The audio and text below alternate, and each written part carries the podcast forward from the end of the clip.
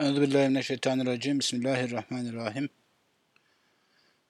Kur'an derslerine bir aradan sonra devam etmiş oluyoruz. İki hafta önce bugün Furkan suresinin ilk ayetin ilk altı ayetini yapmıştık.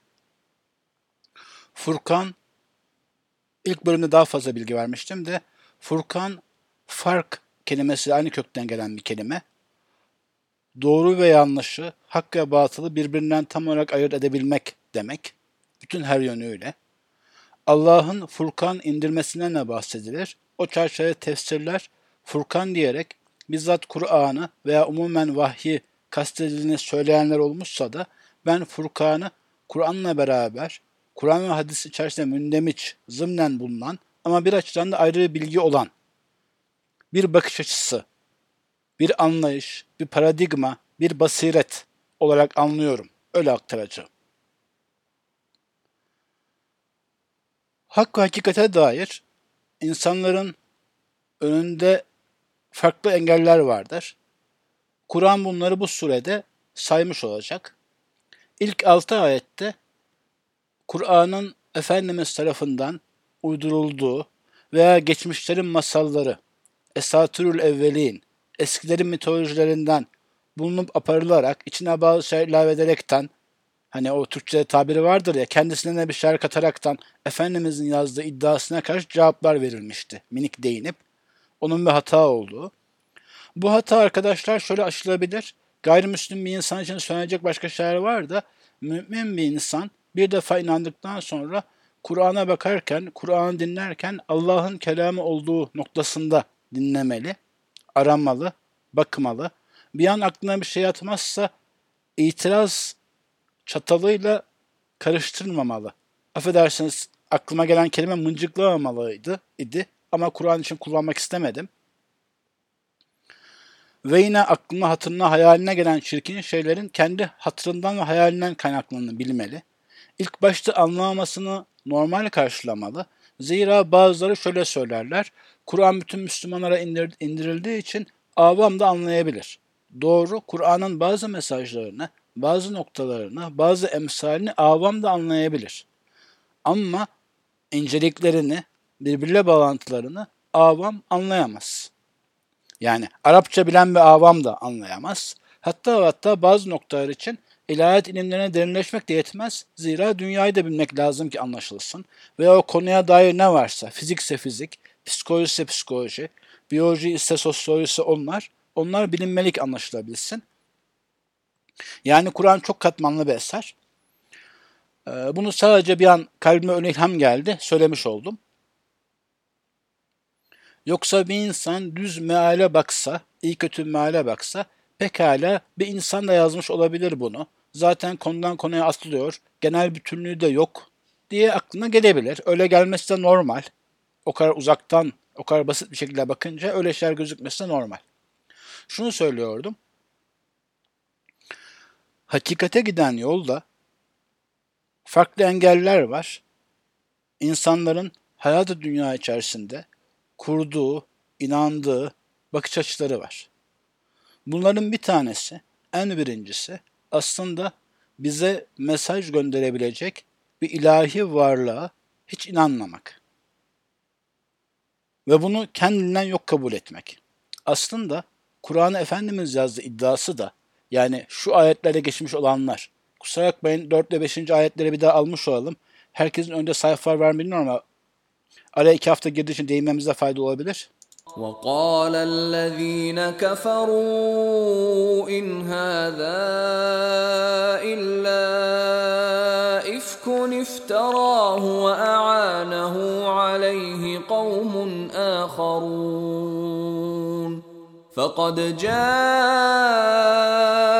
ظلما وزورا وقالوا اساطير الاولين اكتتبها فهي تملى عليه بكره واصيلا قل انزله الذي يعلم السر في السماوات والارض Ve kâlellezine keferu Kur'an'ın vahiy yoluna inanmayanlar dediler ki in hâzâ illa ifkun ifterahu Bu ancak bir iftiradır. Kendisi bizzat bunu uydurdu, ortaya koydu. Allah'a bir iftiradır. İnsanlara bu gereklidir, bu gereksizdir diyerek bir iftiradır. Ahlak yolunda iftiradır. Onu ancak kendisi uydurdu ve e anahu aleyhi kavmun ahar. Başka bazı birileri de ona yardım etti. Yani yardım alarak bu kitabı yazdı. Fakat o zulmen ve zura. Böyle demekle aslında onlar ciddi bir yalan söylemiş oldular. Büyük bir yalan, büyük bir tezirata girişmiş oldular. Ve mevzuyu karanlığa ittiler, haksızlık yapmış oldular. Ve kalu, yine dediler ki, esatirul evvelin. Eskilerin esatiridir, mitolojisidir. İşte Sümerlerden, Babillerden, eski Mısır'dan, eski Yunan'dan kalma bazı hikayeleri önce birileri Tevrat içinde yazmış. Sonra bunlar söylene söylene yayılmışlar. Efendimiz de haşa bunları almış, bu hikayeleri bir şeyler eklemiş çıkarmış. Ve kalu esatirul evvelin ektetebeha Onları birisine yazdırtmış. Fehiye tumla aleyhi bukraten ve asile. Sabah akşam bunları kendisine okutarak, zira okuma yazması o kadar yok yani, e, aklına kaldığı kadarıyla insanlara söylüyor işte dediler. Böyle demem meselesinde şu noktaya dikkat çekelim. Hakikate giden yolda hakla batıl arama noktasında insanlarda yeryüzünde üretilmiş arzi bilgiler, felsefeler, teoriler, dinler ile semavi kaynaktan gelmiş olan veya içinde semavi bir şeyler bulunduran, farklı, daha yüksek seviyede olan, tabiri caizse batini ve ezoterik yönleri bulunan, illa öyledir demiyorum, öyle denebilir diyorum, yönleri bulunan bir bilgiyi ayırt, edememeli, ayırt edememeleridir. Yanlış değil. Dünyada hakikaten eskilerin esatirlerine dayanarak, onları esas alarak bir şer uyduran ve bunu hakikat diye satan, satmaya çalışan insanlar da vardır. Ama bir vahye dayanan, başta Efendimiz Efendimiz'den ders alanlar zaman içerisinde olanlar da vardır. Böyle bir şeyi ayırt edememek, böyle bir furkana sahip olamamak, hayatın içinde bu ayrımı yapabilecek kadar vicdan veya akıl veya zeka veya basiret. Ben zeka dedim de bunu illa yüksek IQ gibi anlamayın.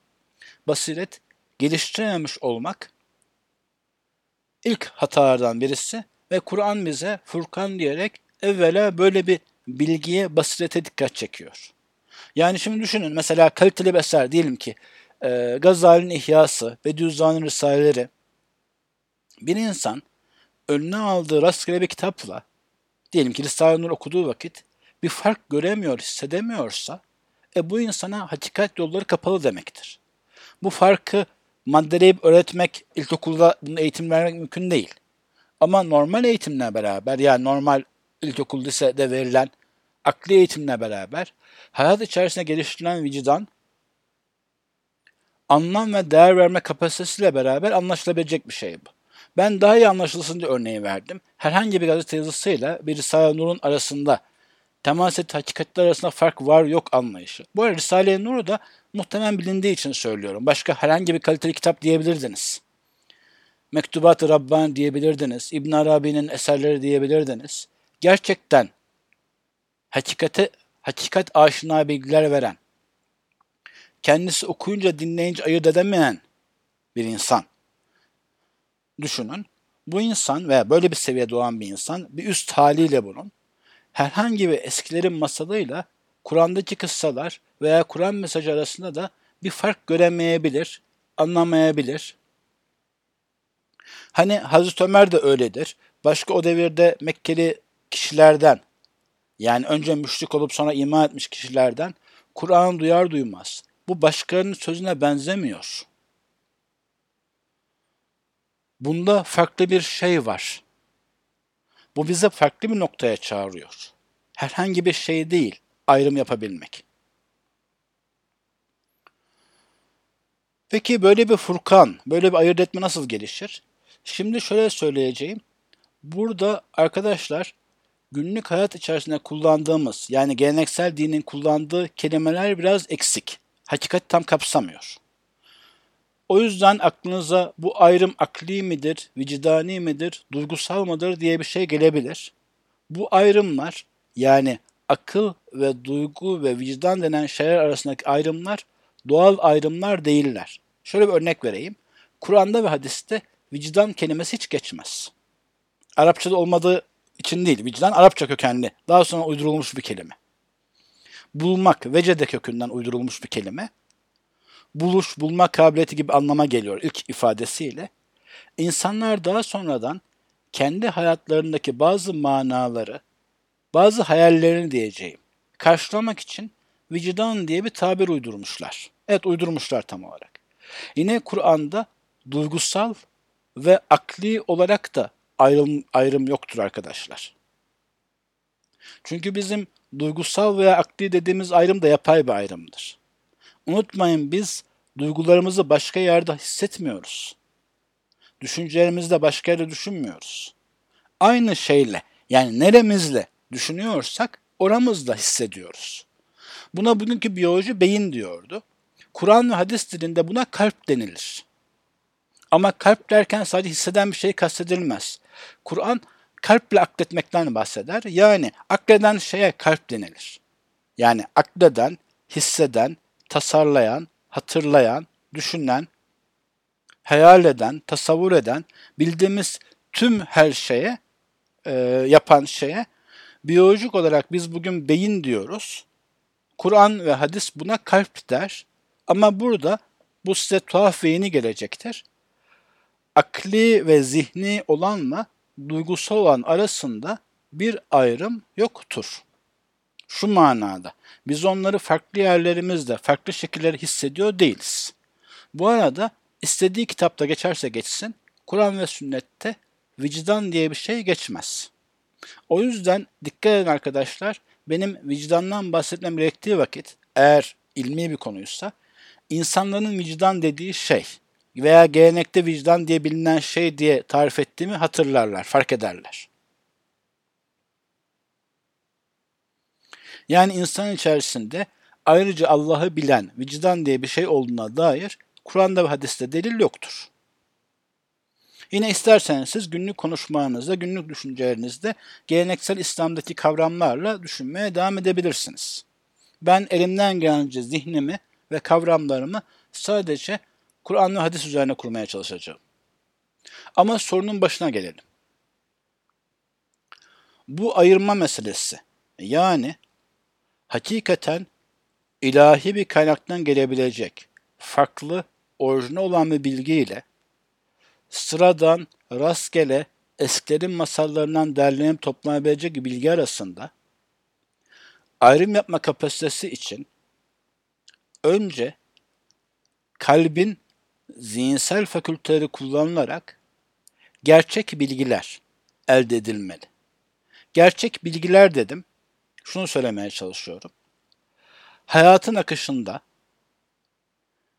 bir şeyler yaparken kullandığımız aktif bilgilere diyorum gerçek bilgi diyerek. Bu yemek nasıl yapılır da olabilir. Para nasıl kazanılır da olabilir. Bir insana nasıl konuşulup teselli edilebilir de olabilir. Anlatabildim mi? Veya bir hasta nasıl tedavi edilir? Diş ağrısı nasıl geçirilir de olabilir. Gerçek bir şey yapmak için kullanılan bilgilere gerçek bilgi diyorum. Yani ezberlenen şeylere değil, tabi bunlar hafızada da yer almalı. Veya sadece kitaplarda okunup da geyik malzemesi yapılan şeylere değil, gerçekten kullanılan şeyler diyorum. Ama bunu biraz da açmış olayım. Mesela bir arkadaş sorsa ki abi içim şöyle sıkılıyor hangi dua etmem faydalı? Ben mesela veya siz deseniz ki İnşirah suresi bu durumda faydalıdır. Ben de okuyorum fayda görüyorum. Bu da gerçek bir bilgi. İnşirah suresi ezberlemeniz de gerçek bir bilgi. Fark ettiyseniz gerçek bir şey tekabül ediyor yani. Aynı zamanda mahiyetiniz itibariyle mesela doktorsanız elbette gerektiği çerçevede organların latince isimlerini öğrenmeniz de o manada gerçek bir bilgi. O sayede siz tedavi edici bir insan oluyorsanız. Tekrar mevzuya döneyim. İnsanların evvela gerçek bilgiler sahibi olması gerekir. Yani düz cahil bir insan bunları anlayamaz. Ama düz cahillerken diploması olmayanı kastetmedim. Mesela bir insan köyde büyümüştür.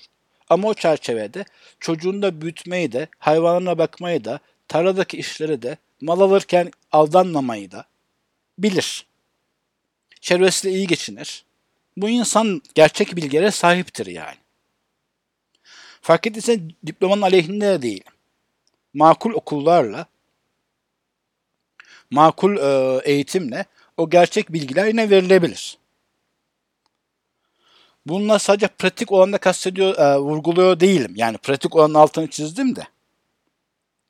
Bilmem ki aktarabildim o gerçek bilgi meselesini. Evvela bir insanın gerçek bilgileri olması lazım. Mesela Kureyş'teki Arapların çoğunun bizim bildiğimiz manada, manada okula gitmişlikleri yok. Ama sözün güzelini kötüsünü anlayacak kadar edebiyat bilgileri var. Mesela bu belki Türk bugünkü Türkiye'de birkaç yüz kitap okuduktan sonra ancak gelişebilecek bir zevk ve bilgi. Bu söz güzel bir söz anlayışı yani. Ticaretini yapabiliyorlar, savaşabiliyorlar, kendi aralarında bir cins yarı demokrasi yarı oligarşik biçimde problemlerini çözebiliyorlar. Gerçek meselelere gerçek çözümler getiriyorlar ve ee, gerçek hayat bilgine sahipler yani. Bundan sonra arkadaşlar sizin vicdan dediğiniz şeyle şöyle bağıntısı var. Bir insanın içinde aynı zamanda gerçek iyiye, buradaki iyi ahlaki anlamda kullanıyorum, yönelik bir sevgi bulunmalıdır. Tekrar edeyim. Gerçek iyiye, gerçek güzele, ahlaki olarak iyi ve güzel olan şeye karşı bir sevgi bulunmalıdır. Normalde hayat içerisinde yaşarken insanlar böyle bir sevgiye adım adım ulaşabilirler. Ne gibi? Mesela kendileri haksızlığa uğrayabilirler. Daha sonra haksızlık yapmanın hakikaten kötü olduğuna dair bir tat geliştirebilirler. Veya sevdiklerinin başına kötü bir şey gelir. Veya kendileri birisine iyilik yaparlar ve iyilik yapmaktaki tadı alırlar diyeyim. Tat kelimesini kullanıyorum burada başka kelime olmadığı için. Bilirsiniz ya hani kötü bir şey yapınca bazı insanlar da içi içini yer. Yanlış yaptıktan sonra en azından onun yanlış olduğunu fark edebilir. Bu iyiyi iyi görme, kötüyü kötü görme gibi tat gerçekleşmelidir. Soru şuydu. Hangi şartlardan sonra bir insanda bu temel, bu vahyi bilgidir? Bu da e, hayatın içinden üretilmiş, eskilerin masalarından türetilmiş bir şeylerdir. Ayrımı gerçekleşebilir. Bunu nasıl yapabilir için gerekli maddeleri sayıyordum. Bir, hayatın içerisinde gerçekten bir şeyler yapmamıza yarayan gerçek bilgiler. İkincisi, ahlaki iyi, ahlaki güzel diye tanımlayabileceğimiz şeye karşı bir içsel sevgi. Normalde bu ikisi vahiy gelmeden önce de insanı geliştirebilirler. Bu her toplumda olmaz. Bazı toplumlarda bu biraz daha hızlı olur. Mesela örnek vereyim. Şu anda diyelim ki Amerika'da kopya çekmek, vergi kaçırmak, hile yapmak, halka yalan söylemek gibi konularda ahlaki iyinin tadı kavramı herkese öğretilebiliyor. Yani hiç yalancı politikacı olmuyor değil. Ama mesela herhangi bir lisede herhangi bir hoca honor system deyip yani onur sistemi, şerefinize güveniyorum deyip sınıftan dışarı çıkabiliyor ve çocukların hemen hemen hiçbiri kopya çekmeyebiliyor. Herhangi okullarda, herhangi liselerde yani. Bunu bizim imam hatiplerde, başka kolejlerde, kaliteli yerlerde bile o kadar da fazla sağlamay sağlamayacağınızı dikkatinizi çekerim. Şunu söylemeye çalışıyorum yani. Çevresel bazı şartlar bu tadları geliştirmeyi kolaylaştırabilir. Yani daha doğru, daha iyi olana. Mesela maalesef Türkiye'de e, bu ahlaki iyi kısmının yalanla aldatma yönelik kısmı pek teşvik edilmiyor. Aksi teşvik ediliyor hatta. Cinsel ahlak yönelik kısmı bazı yerlere teşvik ediliyor. Bazen bazı şekillerde. Anladınız. Bu o, daha iyi, daha güzel olanı anlayabilme tadına diyeyim. Bu tad alma kapasitesine diyeyim. Geçmişte bazı tasavvufçularımız e, vicdan demişler. Bu doğu bilgeliğinde bazı metinlerde manyetik merkez diye geçiyor. Niye manyetik demişler bilmiyorum. Ama o da öyle tarif ediyor. İnsanın zamanla hayat tecrübelerinden ve tercihlerinden geç, geçerek tercihlerine bağlı olarak geliştireceği bir şeydir ki daha iyiye, daha öteye yönelik bir zevk, bir lezzet, bir arayışı olur. Bunun bu söylediğim halin kemal hali ise şudur arkadaşlar. Tarif edeyim mi? Şöyle. Bir insan mızmızlanmadan, şikayet etmeden bu dünyadaki o anki şart, kendi şartlarının kendisi için oluşturduğu vazifelerini adam gibi yerine getirecek, en az ortalama seviyede başarı gösterecek ama bununla ruhunda, kalbinde, başka kelime olmadığı için bunları kullanıyorum, tatmin olmayacak olan insan bu Furkan'a sahip demektir. Bu çerçevede aşırı depresif olanlar, elden hiçbir iş gelmeyenler, hayatın sorumluluklarından kaçanlar da bu Furkan, bu manası ilk hali gelişemeyeceği gibi hayattaki başarıya tatmin olanlar, yani yemeyle, içmeyle, gezmeyle, karşı cinsle, ister duygusal ister fiziksel, şöhretle, güzel evler, güzel arabalarla tatmin olanlarda da bu Furkan gelişmez. Yeterli bir vatandaş olacak kadar diyeyim. Yeterli vatandaş olacak kadar vatandaş kelimesi kullandım. Bu başka kelime olmadığı için. İçinde bulunduğu toplumun makul bir, ortalama bir bireyi onun sorumluluklarına getirecek bir hale gelip gelip e, o ahlaki e, tada sahip olan insanlar artık bu bu tad dediğim şeye, bu furkana sahip olacaklardır. Bu arada bu söylediklerim hiçbir size birebir şey gelmesin. Mesela bir bayan vardır, işte ilkokul mezunu olur belki. Daha çok ev işleri üzerine düşmektedir. Ama bilebildiği çerçevede ev işlerinden de ailesine karşı, ana babasına karşı daha sonra kocasına ve çocuklarına karşı da sorumluluktan kaçınmaz. Belki az şey okumuş gözükmektedir. Ama içinde bulunduğu toplumda ortalama ve ortalama üstü kendisine güvenilen, o iş yapabileceği bilinen, kabul görmüş bir ferdidir. Bundan bahsediyorum. Ya da gitmiş, üniversitesini bitirmiş, doktorasını yapmış, e, dünya çapında başarı göstermiş, toplumun o şekilde başarılı ferdidir. O da tamam. Ama hayat karşısında mızıklayan, kendisini beceriksizliğe salmış, sorumluluklarından kaçan birisi değil. Yine herkese bir insan zihnen çok cahilse de onda Furkan gelişemez. Ve üçüncüsü de e, o duygusal tadı hiç geliştirmemişse, iyi ve kötü arasında hiç e, temas etmiyorsa, iyi ve kötü arasında hiç ayrım yapmıyorsa diyecektim. Ben özür dilerim. Alakasız kelime kullandım. O insanda Furkan gelişemez. Burada arkadaşlar daha sonra gelenler için 4 ve 6. ayetler arasında geçmiş olan şu noktaya temas etmiştik. Ortalama insanda hepsinde şu tad ve şu ayrım yoktur. Karşına çıkan metin tamamen insanın uydurduğu kalitesiz bir şey midir? Yoksa daha öte hakikatlerden bahseden bir tarafı var mıdır? Bunu ayırt edebilmesi. Den bahsetmiştik. Bir çerçevede mesela hiç kitap okumamış bir insan, mesela Shakespeare'le diyelim ki şu anda çok satan herhangi bir abes, çok satan deyince bir eksik oldu. Çok bile satmayan. Abes bir roman okuyup da aralarında kalite ve tat farkını anlamayabilir ya. Benzeri bir anlamama hali Kur'an'la karşı, karşılaşınca da olabiliyor.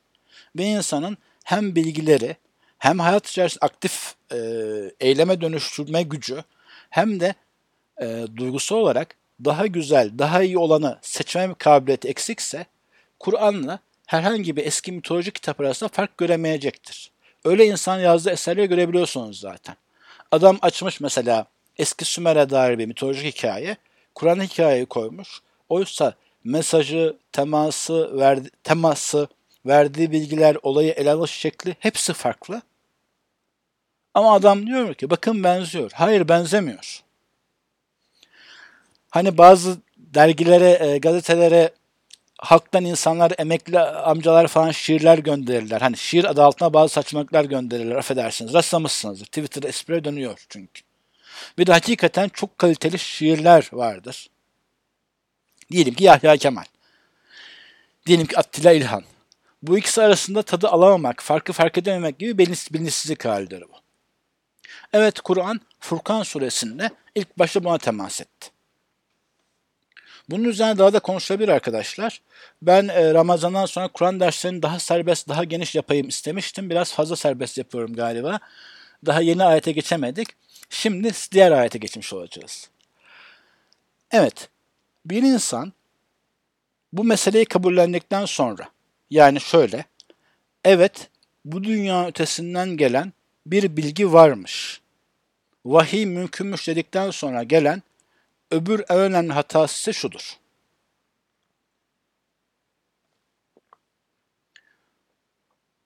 Yedinci ayeti dinliyoruz şimdi.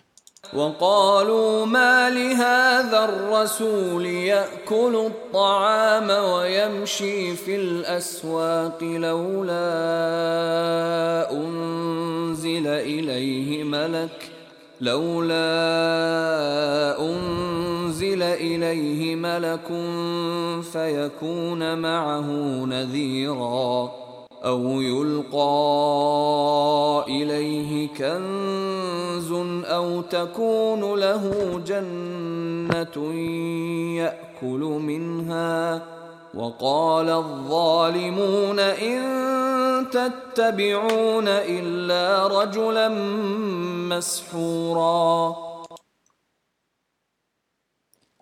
Evet arkadaşlar, bu dünyanın dışından yani olağanüstü yani ekstra bir bilginin mümkün olduğunu kabullendikten sonra insanın düştüğü ikinci açmaz şudur.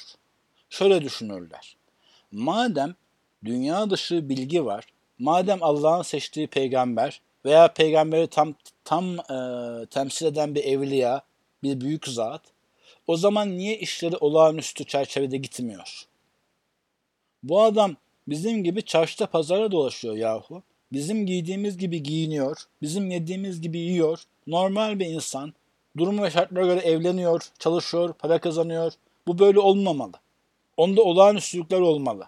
Böyle ellerinden yıldırımlar çıkmalı. Yanında melek dolaşmalı. İsteyince gökten altın yağdırmalı. Ettiği beddua aynı gün aynı an kabul edilmeli.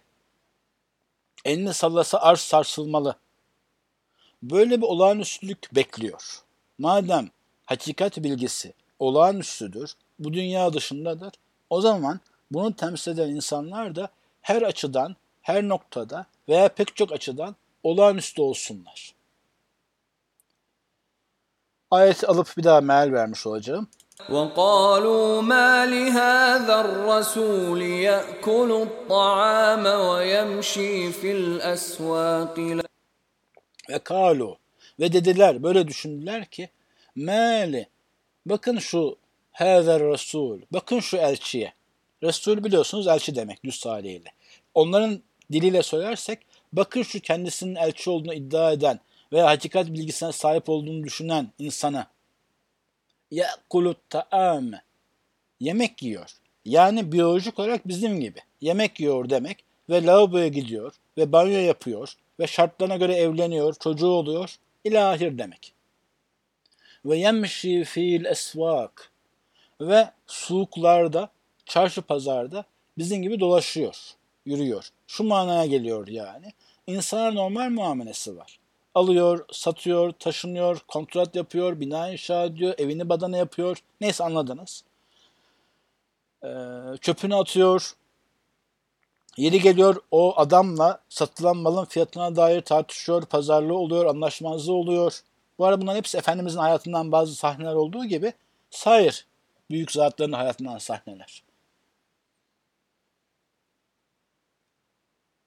وقالوا ما لهذا الرسول يأكل الطعام ويمشي في الأسواق لولا أنزل إليه ملك لولا أنزل إليه ملك فيكون معه نذيرا Madem hakikat bilgisi yücelerden bilgi geliyor. Levle unzile ileyhim melek. Onun yanına melek indirilse, yani biz de açık açık göreceğimiz melek olsa, feyekune me'ahu nezira. Yanında bir nezir, yani korkutucu, yani bekçi gibi, ifrit gibi bir şey, buradaki manası, onların kastettiği manası bulunsa ya, niye mevzu bu kadar olan olarak gerçekleşiyor? Niye hakikate tabi olan insanların hayatları olağanüstü geçmiyor? Buna dair arkadaşlar zen değişlerine şöyle bir cümle vardır. Sorar talebe e, üstadına ve üstad da cevap verir. Hakikate ermeden önce odun kıracaksın ve bulaşık kıracaksın. Peki hakikate erdikten sonra? Hakikate erdikten sonra da odun kıracaksın ve bulaşık kıracaksın. Bu zen deyişi İngilizcesi de biraz daha çarpıcı bir haldeydi. Manası ise öyle. Hakikate erme meselesi insanı dünyevi meseleden kurtarmıyor. Zira hakikat bu dünyada yaşanacak bir şey. O yüzden dünyadaki esbab çerçevesine gidiyor. Dolayısıyla o olağanüstü bekleyenler e, bu şekilde bir hayal kırıklığına uğruyorlar ve demek ki bunlar hakikat yoktur deniyor. Bu arada nadiren hem peygamberlerde olsun hem o yoldan giden evliyalarda olsun nadiren insanlara ikram olarak evet asıl orada insana ikram edilir. Onların gönlüne rahatlık vermek için e, peygamber için Türkçe'de öyle kullanılıyor. Arapça açısından Kur'an dilinde farklı kelime yok da mucize veya ikram veya bereket veya farklı kerametler veya bazen kalpten geçen soruyu bilme veya bazen duasının hemen kabul edildiğini görme gibi şeyler oluyor. Oysa bunlar yani keramet hakikatten bir şey bildirir değildir. Gaybi bir noktadır. Ama bazen insanların zaafına binaen, bu beklentiyi tam aşamalarına binaen gelir, gösterilir.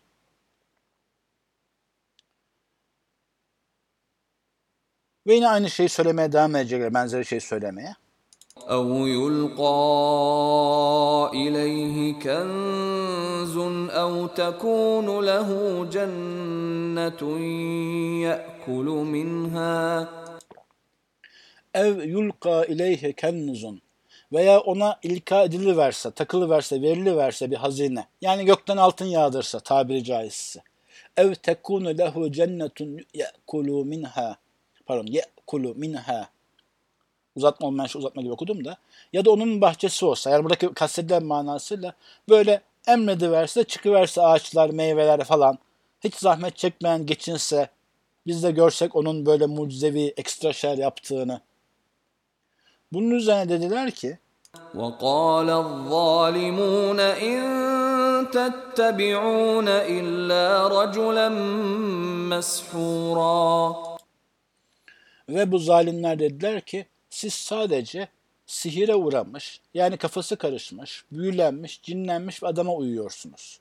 Yani şunu söylediler, bunda bir numara yok ki. Bu arada arkadaşlar, demin bahsettiğimiz hakikat de, burada bahsettiğimiz hakikat de farklı dereceleriyle bizi de etkileyebilir. Elhamdülillah, yani şu dersi dinleyen arkadaşlar genel bir birkaç aydır tanışıyoruz. O ort seviye itibariyle e, bir metni görünce belli bir kaliteyi anlayabiliyorlar zannediyorum. Ama ben bazen buna bazen arkadaşlar takılıyorum. E, mesela Bediüzzaman'dan olan bir cümleyi, sizin az rastladığınız bir kitapta olan bir cümleyi sadeleştirirsem, kendi sözüm diye söylesem muhtemelen itiraz edersiniz diyorum. Hatta bu o kadar yaygındır ki bazen az bilinen ama sahih. Yani Buhari Müslim'de geçen fakat nedense Türkiye'de genel dindarların bilmediği bir hadisi hadis olduğunu söylemeden naklediyorum. İtirazlar geliyor. Bu şu manaya geliyor.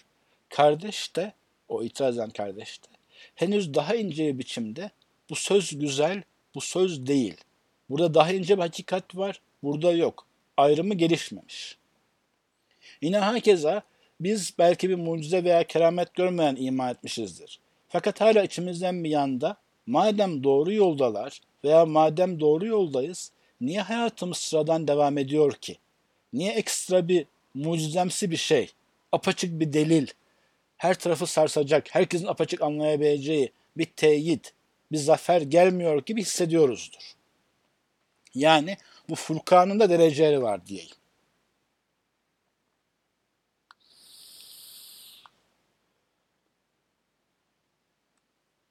Devam edelim. Ee, bu arada arkadaşlar burada ikinci madde bahsedilen yani madem vahye tabi veya madem elinde ekstra sıra dışı bilgi var o zaman onun dünyevi hayatı sıra dışı olmalı. Yani ekstra zaferler kazanmalı, ekstra hazineleri olmalı anlayışının bir de kardeş anlayışı vardır. Tam tersi ama aynı kavramdan çıkan. O da şu. Madem imanlısınız ve madem ahiret için uğraşıyorsunuz dünyaya ne işiniz var? Niye mesela elbise giyiyorsunuz? Niye ev yapıyorsunuz? Niye işte mühendis oluyorsunuz, doktor oluyorsunuz? Niye bu işler uğraşıyorsunuz? Niye yayınla mesela uğraşıyorsunuz? Niye bilgisayarınız var? Niye radyoculuk yapıyorsunuz, televizyonculuk yapıyorsunuz? Deme anlayışı da bunun ayrı bir çeşididir. Aynı düşüncenin diğer bir yansımasıdır. Yani insanlar beklerler ki bir hakikat bilgisi varsa ya dünyadaki her şey olağanüstü olarak gerçekleşsin ya da bu insanlar dünyaya hiç karışmasınlar, ticaret yapmasınlar, yazı yazmasınlar, konuşmasınlar, insan yetiştirmesinler. Bir köşede eskilerin rahipleri gibi yaşayıp gitsinler. Bu da aynı düşüncenin diğer tarafı. Zaten anlayabiliyorsunuzdur. Çünkü denge olan şey hakikat bilgisini hayatın içinde normal şartlarla yaşamak ama hayatın içinde yaşamak. Dolayısıyla herhangi başka bir insan ne yapıyorsa mümin insan da aynı şartlarla, aynı constraintlerle, aynı kısıtlarla yani aynı sınırlarla, aynı zahmetlerle ama vahye itaat ederek ama vahyin koyduğu hedeflerle yaşayıp gitme çabası esas olan. Ruhbanlık konusu başka yerlerde geçmişti. Bilhassa Hadid suresine geçmişti. O mevzuyu şimdilik o derse havale edip devam etmiş olacağız. انظر كيف ضربوا لك الأمثال فضلوا فضلوا فلا يستطيعون سبيلا Burada hitap evvela Efendimiz için unzur keyfe darabu lekel emsal.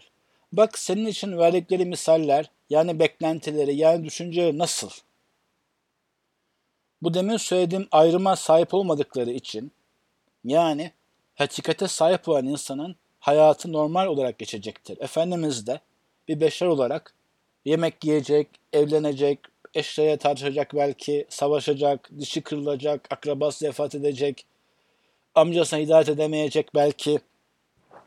Ama her durumda o hakikatin tam bir mümessili olarak hayatın bütün zahmetlerini ve bütün rahmetlerini ne varsa yani bütün nimetlerini veya bütün azaplarını herhangi bir insan gibi yaşayacaktır. Onun farkı başına gelen her şeye karşı tavrında ve yaptığı her şeyde vahye tam uymak veya güzel ahlakın en güzel halini sunmak veya Allah'la irtibatını hiç koparmamak gibi şeyler olacaktır. Bu ayrım yapamadıkları için tadallu, delalete düştüler, kayboldular. Fela yestati'une sebile. Artık bir yol bulmaya istitaatları yetmez, güçleri yetmez. Çünkü bu temel varsayım yanlış koyunca bir daha hakikate gidilmiyor. Bu arada arkadaşlar hemen mevzuya dair kalbime gelen birkaç noktayı söyleyeceğim. Az dağınık konuşmuş variyim fakat hepsi Kur'an ayetlerle bağlantılı. O da şöyle. Efendimiz zamanında ve, da, e, ve daha sonrası dört halife zamanında Müslüman kaynaklar dışında kaynak yok kadar yok denecek kadar az. Görece yakın zamanlarda Hazreti Ömer vaktinde yaşamış olan bir Süryani, şimdiki Suriye'de yaşamış bir kişinin günlük gibi öyle çok uzun değil tuttuğu notlara notlar bulundu, yayınlandı. Şöyle söylüyor, şöyle söylüyordu. Hazreti İsa'nın vaat ettiği kişi geldi mi acaba? Araplarda öyle bir beklenti var. Fakat şu var diyor adam, yani onu yazan rahip. Bunların orduları var. Hazreti İsa'dan sonra gelecek insan kılıçla mı gelecekti? O yüzden bu gerçek peygamber olamaz. Yani o kişi aslında elinde İncil'in veya Hazreti İsa'nın yani haberlerin bozulmamış versiyonu varmış ki Kur'an'ın bahsettiği İsmuhu Ahmet adı Ahmet olan bir nebinin geleceğine dair bir haber kendisine ulaşmış. Fakat başka bilgiler kafasına karıştığı için o peygamberin ve o peygamber müntesiplerinin eli kılıçlı olabileceğine dair bilgi aklına yatmamış. Onun kafasına bir şekilde demin söylediğim mevzunun tersi var. Yani peygamber biraz Hazreti İsa'nın hayatı öyle geçtiği için biraz yanılarak öyle anlamışlar. Evlenmez, savaşmaz, hayatın içinde bulunmaz, hayatla hayat içinden mücadele etmez diye beklediği için, o hataya sahip olduğu için başka şeyleri bilse de hakikate yol bulamıyor. Çünkü hemen söyleyeyim. Arkadaşlar insanın düşünme kabiliyeti, zihni diyeceğim. Daha rahat anlaşılsın, anlaşılsın diye. Ama asıl kastedim düşünme kabiliyeti. Çok kıymetlidir, çok güzeldir. Fakat birkaç problemi vardır. Problemlerin birisi şudur. Ona verdiğiniz her iki bilgiden bir üçüncü bilgi çıkarır. Mesela desem ki size her hop hiptir. Ve sonra desem ki her hip de tiptir. Buradan her hop tiptir sonucuna ulaşırsınız değil mi? Verdiğim şey özellikle saçma değildi. Ama şunu örnek vermeye çalıştım. Yani zihnin bir konuda bir sonuca varmış olması için ilk donelerin, ilk bilgilerin illa doğru olması gerekmiyor. Örnek vermiş olayım mesela. Her başörtülü insan içten içe ahlaksızsa, rastgele bir isim veriyorum. Ayşe de başörtülüyse buradan çıkan sonuç nedir? Ayşe'nin de içten içe ahlaksız oldu.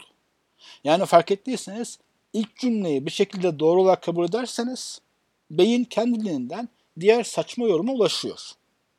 Yani zihnin böyle bir eksiği var. Her, vereceğiniz herhangi iki bilgiyi birleştirip üçüncü bilgiye ulaşabiliyor kendiliğinden.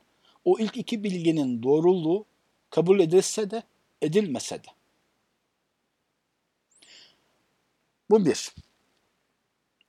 Bu ilk varsayımları kontrol edememe hali pek çok insanı hataya sürüklemiş. Dolayısıyla o adamın da düşündüğü gerçek peygamber kılıçla savaşmaz. Ama o zaman duyduğumuz Hazreti Ömer zamanında işte bu Araplar içine çıkmış olan peygamberin orduları var. Demek ki o peygamber gerçek değil. Bakın bu sonuca ulaşıyor.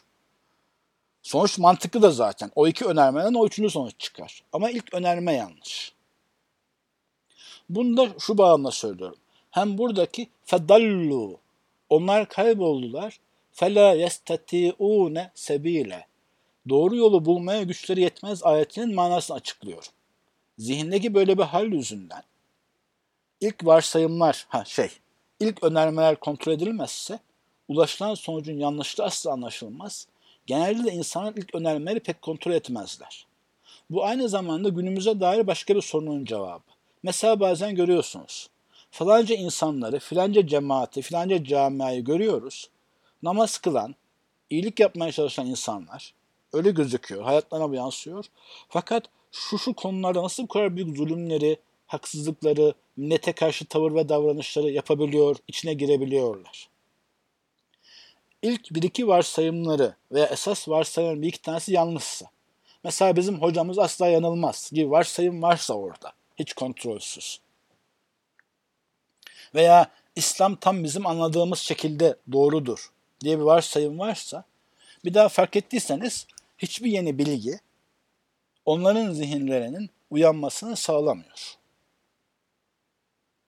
Zihnin ikinci noktası şu arkadaşlar, bizzat içinde yaşadığı varsayımların varsayım olduğunu farkına varmıyor. Hani suyun içinde yaşayan balıkların su kavramını zor anlayacağı mesele vardır ya bahsedilen. İşte ol mahiler deryadadırlar, deryayı bilmezler. İnsan onu o şekilde de düşünce yapısının en temelini oluşturan, zaten onun içinde düşündüğü varsayımları fark edemiyor bile. Onlar bunlar varsayımları bile diyemiyor. Zaten o açıdan bakıyor. Zaten farklı bir alternatifi düşünemiyor. Bu çerçeveye dönmüş olalım. Yani bir peygamber veya özel kuvvetleri olan kendisine vahiy gelen, kendisine vahiy gelen bir zat böyle yanında melek olmalıydı. Gökten hazine yağdırabilmeliydi diye düşünen bir insan arkasından ama Efendimiz'in yanında meleği biz göremiyoruz. Demek ki yok. Demek ki doğru söylemiyor. Demek ki ancak sihirlenmiş bir insan. Sonucuna kendinden varacaktır ve kendisini çok mantık hissedecektir ama doğruyu bulmuş olamayacaktır. Bu arada hemen şunu if- ifade edeyim arkadaşlar. Alemi İslam yani İslami gelenek amel meselesinde yani yapılacak şeyin bizzat yapılacak kısmında pek eğitim eksiğinde bulunmadı. Duygu meselesinde yani doğru duygulara sahip olma veya İslami his ve heyecanlara sahip olma veya ihlaslı olma gibi konularda yarım yamalak bir eğitim verebildi. Fakat zihinsel meselede yani bu bilgi doğru mudur? Benim hangi varsayımım var? Nerede bakış hatası, bakış açısı hatası yapıyorum? Bu kaynak sahih mi? kontrolleri yapmayı neredeyse hiç öğretmedi. Dolayısıyla mesela siz bir insan deseniz ki ümmetin unuttuğu bir zamanda bir sünnet ihya edene yüz şehit sahabı var. Bu, bu metniyle hadis diye bilinir. Tam sahih hadis değildir ama anlamı çok yanlış değildir. Arkasından misvak sünnettir. Arkasından misvak sünneti ancak erek ağacından yapılan o ağaç misvakla gerçekleşir. Diye söylerseniz o adam tabii ki bunları birleştirip kaynak böyle midir? Ben metni doğru anlıyorum demeden otobüste hani alır ağzında o şeyde milletin yüzüne baka baka hani o ağaç erak ağacına yapılmış misvakla dişlerini hani oluşturur ve yüz şehit sahibi aldığını zannedebilir. Bu konuda gayet gayretli davranabilir. Kendisine emin olduğu için de çünkü emin olan peygambere ittiba ettiğini düşünüyor. O konuda dümdüz devam edebilir yaptığını. Hatta tamam birader bu mistak bu halde sünnet olsa bile diş nerede fırçalanacağı bellidir. Git lavaboda fırçala desen ona bile alınır. Sen sünnete karşı çıkıyorsun der. Ve yüz şehit sevabını ondan bekler. Bu cümlem yanlış anlaşılmasın. Ben erek ağacına karşı değilim, misvada karşı değilim. Fakat yüz şehit sevabı da bir tek onun işlerle kazanılamayabilir. Onun altını çiziyorum sadece. Ben bu konuyu sizin de anlayabileceğiniz insanın zihinsel bilgileri kontrol etmeden birleştirince demin söylediğim gibi tuhaf örnekler çıkabiliyor, çıkıyor. Alim İslam'ın içinde en fazla bulunduğu hal budur. Bu haldedir. O yüzden bazı insanlar bir yandan zikir çekerek bir yandan zulmedebilirler, ediyorlar. Başka insana bir an Allah derken bir yandan hiç kimsenin hiçbir normal vicdanı kabul edemeyeceği çirkinliklere imza atabiliyorlar, atabiliyorlar. Bunun farkına da varamıyorlar. Zira o ilk varsayımlar yanlış konulduktan sonra fedallu kayboldular, hata ettiler, dalalete düştüler. Fela yesteti'une sebile. Bir daha doğru yolu bulacak sebil çıkmıyor. O yüzden İslam'ı doğru öğrenmek için de bizim ciddi zihinsel eğitime ihtiyacımız var. Aynı doğru yaşamak, ihlaslı yaşamak, şekli yaşamak için duygusal eğitime ihtiyacımız olduğu gibi aynı amelleri iradeli biçimde aksatma yapmak için fiziksel ya da ameli eğitime ihtiyacımız olduğu gibi. Devam edelim. تبارك الذي إن شاء جعل لك خيرا من ذلك جنات جنات تجري من تحتها الأنهار ويجعل لك قصورا. Bu arada bu zat cennet kelimelerini genelde öyle güzel, öyle imreye okuyor ki insan hakikaten bir giriverse mi hissediyor gibi oluyor. En azından ben öyle hissediyorum. تبارك الذي إن شاء جعل لك خيرا من ذلك جنات جنات تجري من تحتها الأنهار ويجعل لك قصورا بل كذبوا Tebarekellezi o Allahu Teala ne mübarektir, ne yücedir ki enişe eğer dilese, dilemiş olsaydı ceale leke pardon evet ceale leke hayran sana bundan daha hayırlı, daha menfaatli, daha güzel, better yani. Min zalik. Bu bahsedilen şeyin daha hayırlı olanı senin için kılabilir. Nedir? Cennetin tecrimin tehtel enhar. Altından ırmaklar akan cennetler, yani yeşillik ve su, insanların bildiği rahat, tatil, mutluluk anlamının hepsi. Ve yec'al leke kusura ve senin için kasırlar, köşkler, yalılar da yapar. Bu da yine herkese tüm dizilere, tüm filmlere yansımış olan, tüm hayallere yansıyan en güzel barınma şekli demek. Burada hemen bir not daha düşeyim arkadaşlar. Kur'an çok realist bir kitaptır. Maalesef bazı çağlarda bazı tasavvuf büyüklerimiz, bazı tasavvuf şairlerimiz bu mevzuyu biraz çarpıtmışlar. Yani şöyle cümleler sık sık duyarsanız. Cennet dediğin şey nedir ki? Bir ev, birkaç huri. Bana lazım değil onlar. Öyle cümlelerle ben kırılıyorum arkadaşlar. Niye kırılıyorum? Allahu Teala bize cenneti vaat etmiş, onunla motive etmeyi kastetmişse ben bir kul olarak utanırım. O dediğin ne dedi ki diye. Ben motive olurum. Bazı şaşkınlara şöyle söylerler. Kur'an'da sadece basit şeylerden bahsediliyor. Kusura bakmayasınız aranızda bayan da var erkek de var. Ben bir önceki bu dersi anlatırken karşımda sadece genç bir erkek grubu vardı. Bakın kardeşim dedim. Sizin okulunuzla, eğitiminizle, ailenizin bütün uğraşıyla, hayallerinizle peşinizde koştuğunuz şey nedir? Bir iş, bir eş. İş deyince ne yapacaksınız? İşte temel ihtiyaçlarınızı karşılayacaksınız. Nihayetinde hani 3 artı 1 bir ev ve işte az çok eli düzgün bazı zahmet doğan bir kızcağız için bunu kızlar erkek diye okusunlar, hani dinlesinler. O grup erkekti. Bir kızcağız için, o evliliği sürdürmek için, o evin ihtiyaçlarını gidermek için hayatınızın tamamını veriyorsunuz.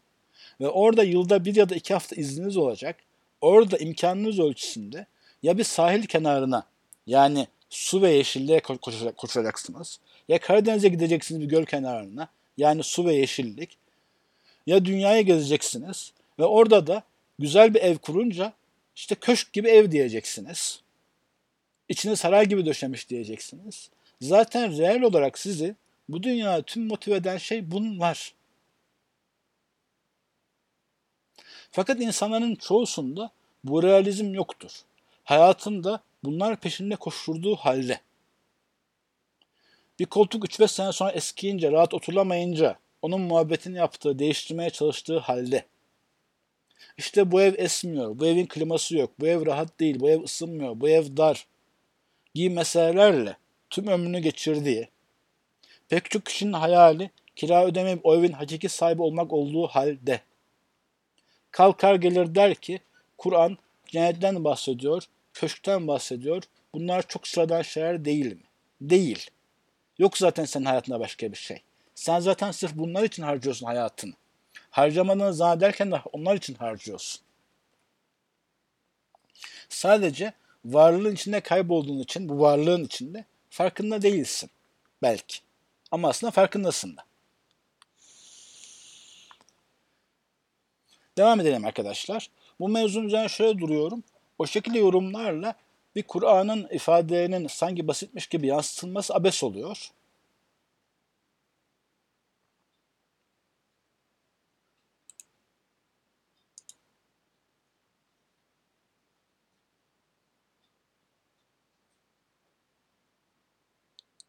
Pardon arkadaşlar bir an burada bir internet kesintisi var gibi gözüktü. Yayın kesildi mi siz de bilemiyorum. O yüzden ben de biraz sustum. Devam ediyorum. Ee, bununla dalga geçmiş oluyorlar ama onların da hayatında, hayalinde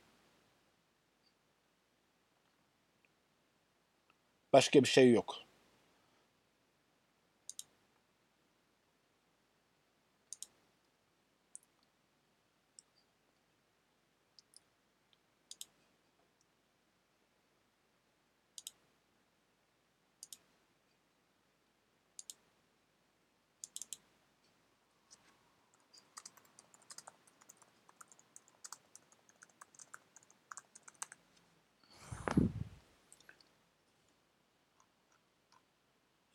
بسم الله الرحمن الرحيم.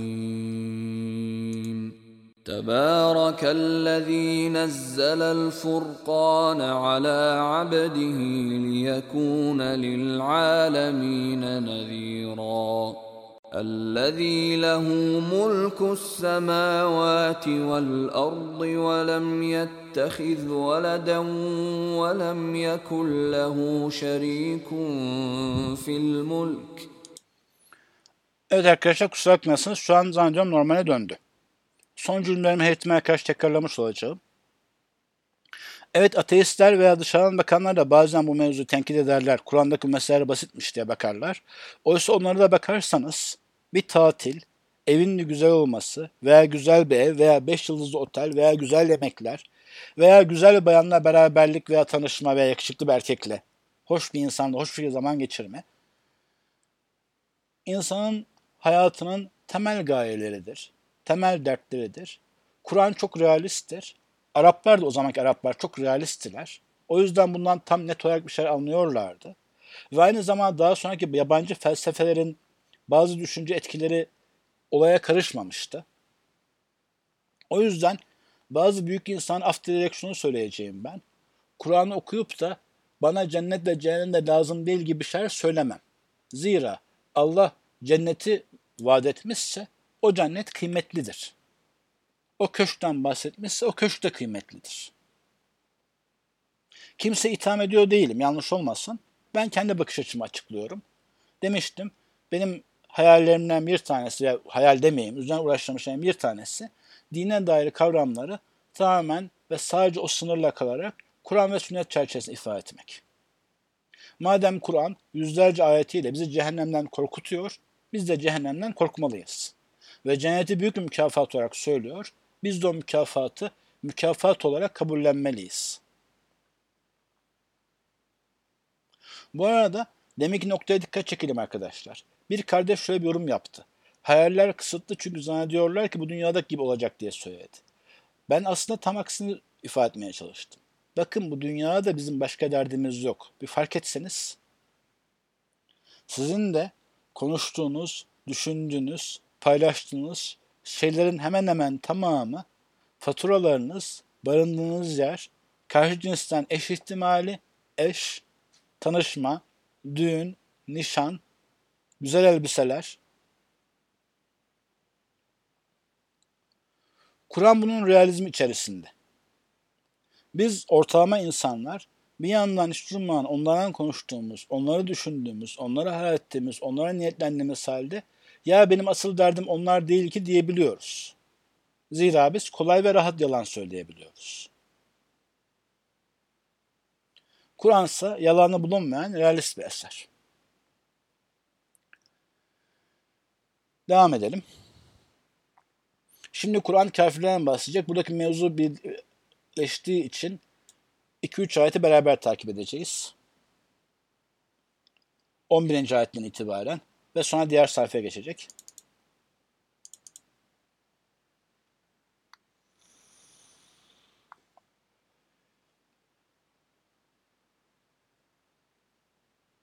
بل, كذب بل كذبوا بالساعة وأعتدنا لمن كذب بالساعة سعيرا إذا رأتهم من مكان بعيد سمعوا لها تغيظا وزفيرا وإذا Burada hemen birkaç nokta açıklayayım arkadaşlar. Bu arada internet bağlantında bir sorun var galiba. Bir teknik aksaklıktan bahsetmişim. Şu anda gelip de gidiyor. Demek konuyu bitireyim ve gelen sorulara göre yorulmuş olduğunuzu anlıyorum. En azından bazılarınızın. Cennetteki nimetlerin bu dünyaya sadece ismen benzeyeceği, mahiyet itibariyle çok daha iyi, çok daha farklı olacağına dair ayetler, hadisler vardır. Yani bunun şekli, resmi dünyada gördüğümüze benziyor fakat mahiyeti, verdiği lezzet, hakikati, ondan aldığımız şeyin dünya ile alakası hiç yok. Şeklinde olduğunu Kur'an ve hadisler bize bildiriyor.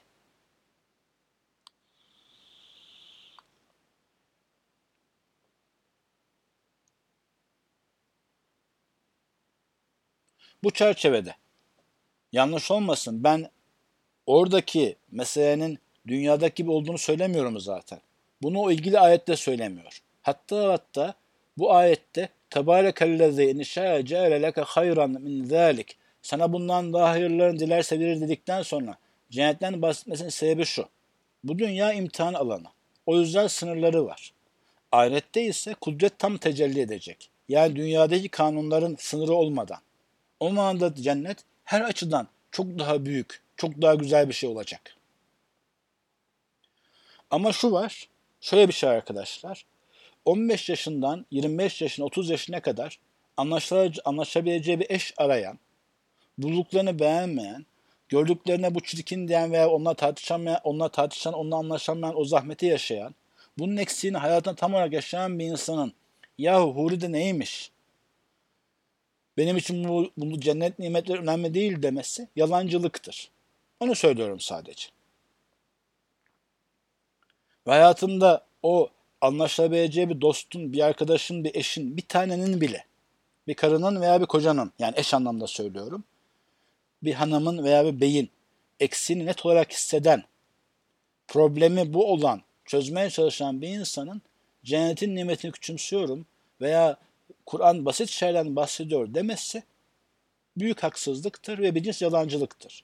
Yoksa tabii ki cennetteki her şey, oraya gittiğimiz vakit birbirimiz yani eşlerimiz de, oradaki yiyecek içecekler de, kasırlar da, cennetler de, bahçeler de yani, ırmaklar da bu dünyadakiyle kıyas kabul etmeyecek kadar güzel olacak. Zira Allah bu dünyayı, bu kainatı komple en başından beri belirli kanunlar çerçevesinde yaratmayı tercih etmiş ve o kanunlar işliyor ve bizim, bizim için bir imtihan meydanı ve bu dünyada için mevzu tam kemalde değil. Ben cennetteki nimetlerin bu dünya darlığı içinde olduğunu söylemiyorum. Sadece bu konudaki yaygın bir yanlış anlamanın veyahut da bazı arkadaşlar söyleyen ben cennet nimetlerini okuyunca bir şevk hissedemiyorum hissinin nereden geldiğini söylüyorum. Evet bu bir cins yalancılıktır şu manada. Dürüst olmamadır.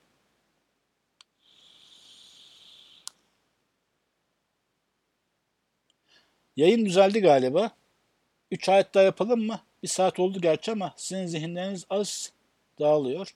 Cennete dair başka soruları cevaplamayacağım. Benim o konuya girmemin sebebi tabiri caizse Kur'an hakkında yanlış anlaşılan bir şey açıklamaktı. Bu Kur'an derslerine başka derdim yok zaten. Evet cevap bekliyorum. Durayım mı devam edeyim mi?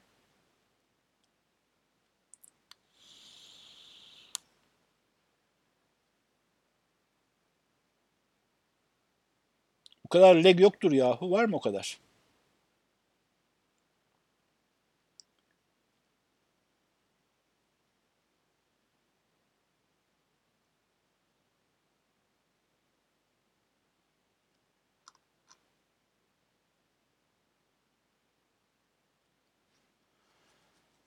Arkadaşlar sevgili bilemiyorum. Yayın kötü gayet. Yani yayın kötü, internet bağlantısı gayet kötü. Siz de yoruldunuz demiştim. Size sorayım demiştim ama sorma meselesini kapatıyorum şu anda. Yayını burada bitiriyorum. Bugün çok az ayet yapmış olduk. Yine arada birer hafta olunca zannediyorum konular unutuluyor. Bilemiyorum Kur'an dersinde 3-4 günde bire mi alsak? Yorum olarak yazabilirsiniz burada veya Twitter'da bildirebilirsiniz. Ben şimdi hepinize baki selamlar diyorum.